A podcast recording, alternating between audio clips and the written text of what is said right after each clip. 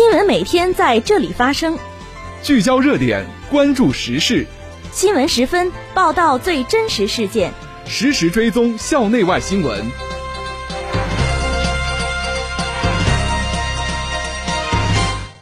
听众朋友，下午好，欢迎收听今天的新闻十分。今天是二零二三年二月二十四号，星期五，农历二月初五。来看一下天气情况。今天夜间到明天白天，聊城地区天气多云，气温零下四度到十度。首先，让我们关注历史上的今天。一八四八年二月二十四号，《共产党宣言》在伦敦正式出版。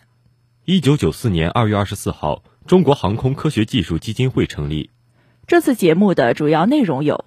聊城大学与浪潮集团推进战略合作。党委常委、副校长白成林调研推进学校高水平学科建设工作。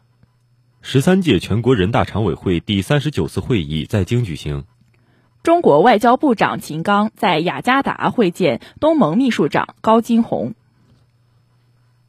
下面请听详细内容。首先是校内新闻。二月二十三号，聊城大学与浪潮集团战略合作推进会在我校举办。浪潮集团监事、副总裁孙世国、校党委常委、副校长白成林、党委常委、组织部部长庄波出席会议。会议上，白成林谈到，目前双方合作已经在产教融合人才培养、光伏及碳中和实验室、现代产业学院建设等方面取得阶段性成果，但仍有一些具体问题需要深入沟通和协调，需要加快工作步伐，联合攻关，推动合作更加深入。孙世国介绍了浪潮集团近期的发展成就和工作特色。他表示，浪潮集团会全面加强双方合作，服务区域经济社会发展，同时也助力聊城大学实现建设国内知名、特色鲜明的一流区域高水平应用型大学的办学发展目标。我校相关单位、学院负责人和浪潮集团相关部门负责人参加此次推进会，双方进行了深度交流讨论。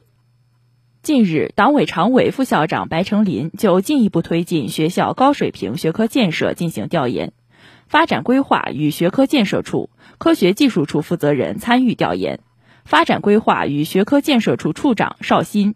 科学技术处处长郭尚敬就凝练学科研究方向、打造学科特色、深化产教融合等分别做了指导。白成林最后强调，要加快工作节奏，提高工作效率，以高质量发展为主线，进一步推进高水平学科建设。一要坚持顶层设计不动摇，要立足面向未来，开展一流科学探索；二要坚持团队建设不动摇，要优化团队建设，加强年轻教师培养，做到事业发展后继有人；三要坚持保障措施不动摇。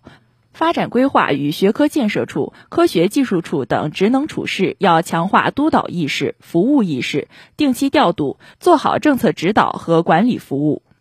下面是学院快讯。近日，材料科学与工程学院信息功能材料与器件团队李伟教授、付鹏副教授等联合同济大学翟继卫教授和山东大学王春明教授，在电介质陶瓷储能领域取得重要研究进展。该研究获得国家自然科学基金。山东省自然科学基金、山东省青创团队科技计划、中国博士后科学基金和中科院无机功能材料与器件重点实验室开放课题的资助，积极推动了高性能陶瓷材料的研发应用。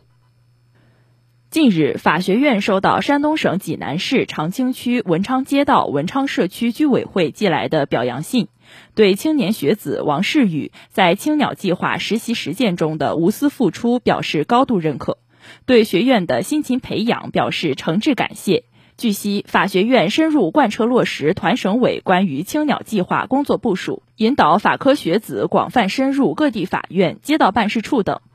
立足岗位需要，综合运用所学知识，积极助力家乡建设。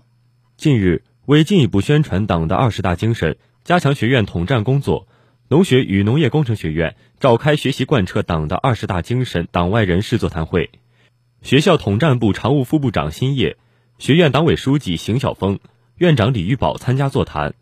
会议由党委副书记吴宏宇主持，各民主党派成员、党外知识分子交流学习贯彻党的二十大精神感悟，对学院教学、科研、人才培养和社会服务等方面工作提出了建设性意见和建议。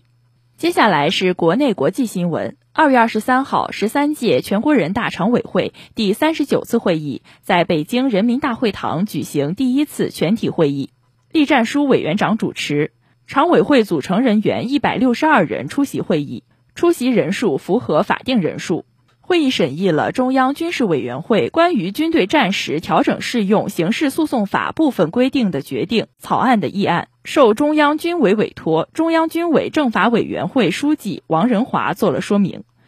这次常委会会议的一项重要任务是为召开十四届全国人大一次会议做准备。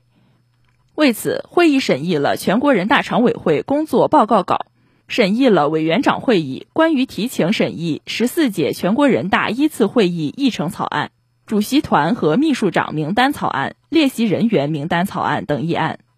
二月二十三号，经中央军委批准，中央军委办公厅日前印发《关于加强新时代军队财务工作的意见》。意见指出，要坚持以习近平新时代中国特色社会主义思想为指导，全面贯彻党的二十大精神，深入贯彻习近平强军思想。深入贯彻新时代军事战略方针，紧紧围绕全面加强军事治理，以实现高质量发展为主题，着力建设打仗型财务、绩效型财务、服务型财务、信息型财务、廉洁型财务，努力打造与现代化后勤相融合、与建成世界一流军队相匹配的新时代军队财务。要着眼保障向战卫战，促进财力向战斗力有效转化；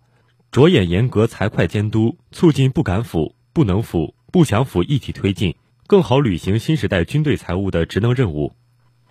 二月二十三号，把雷锋精神代代传承下去，纪念毛泽东等老一辈革命家为雷锋同志题词六十周年座谈会在京召开。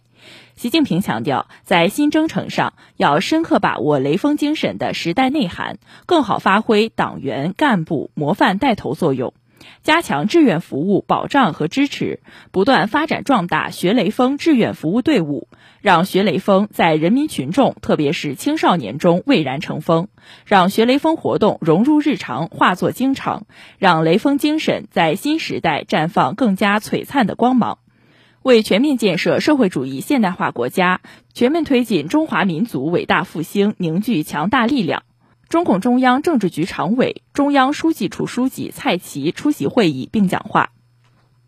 二月二十二号，中国外交部长秦刚在雅加达会见东盟秘书长高金红。秦刚表示，东盟是最成功的区域合作组织之一，在国际地区形势深刻演变的背景下，东盟地位更加重要。今年是习近平主席提出建设更为紧密的中国东盟命运共同体、共建“一带一路”倡议十周年。也是中国加入东南亚友好合作条约二十周年，中方愿与东盟持续推进五大家园建设，不断充实双方全面战略伙伴关系内涵，将继续支持东盟秘书处工作，共同推动中国东盟合作取得新成就，东亚合作取得新发展。秦刚强调，中方将继续以东盟为周边外交优先方向，坚定支持东盟团结和共同体建设，围绕促进经济增长、维护地区稳定。加强人文交流三大支柱，夯实中国东盟全面战略伙伴关系。二月二十二号，联合国大会就乌克兰局势召开紧急特别会议。此次会议预期为两天，联大将在会程的最后一项决定草案进行投票。联大第十一届紧急特别会议复会，第七十七届联大主席克勒西表示，国际社会发出过各种呼吁，现在我们要再下决心，努力推动结束这场战争。联合国秘书长古特雷斯呼吁各方停止冲突，以联合国宪章和国际法为基础，实现持久的和平。此次会上，联合国会员国及国际机构代表将就乌克兰局势发言。会程最后，联大将就乌克兰起草的和平公示决议草案进行表决。该草案强调，在乌克兰寻求符合联合国宪章宗旨和原则的全面、公正与持久和平的紧迫性。听众朋友，今天的新闻时分就为大家播送到这里。编辑张慧丽，播音刘清华、翟子健。感谢您的收听，下次节目再会。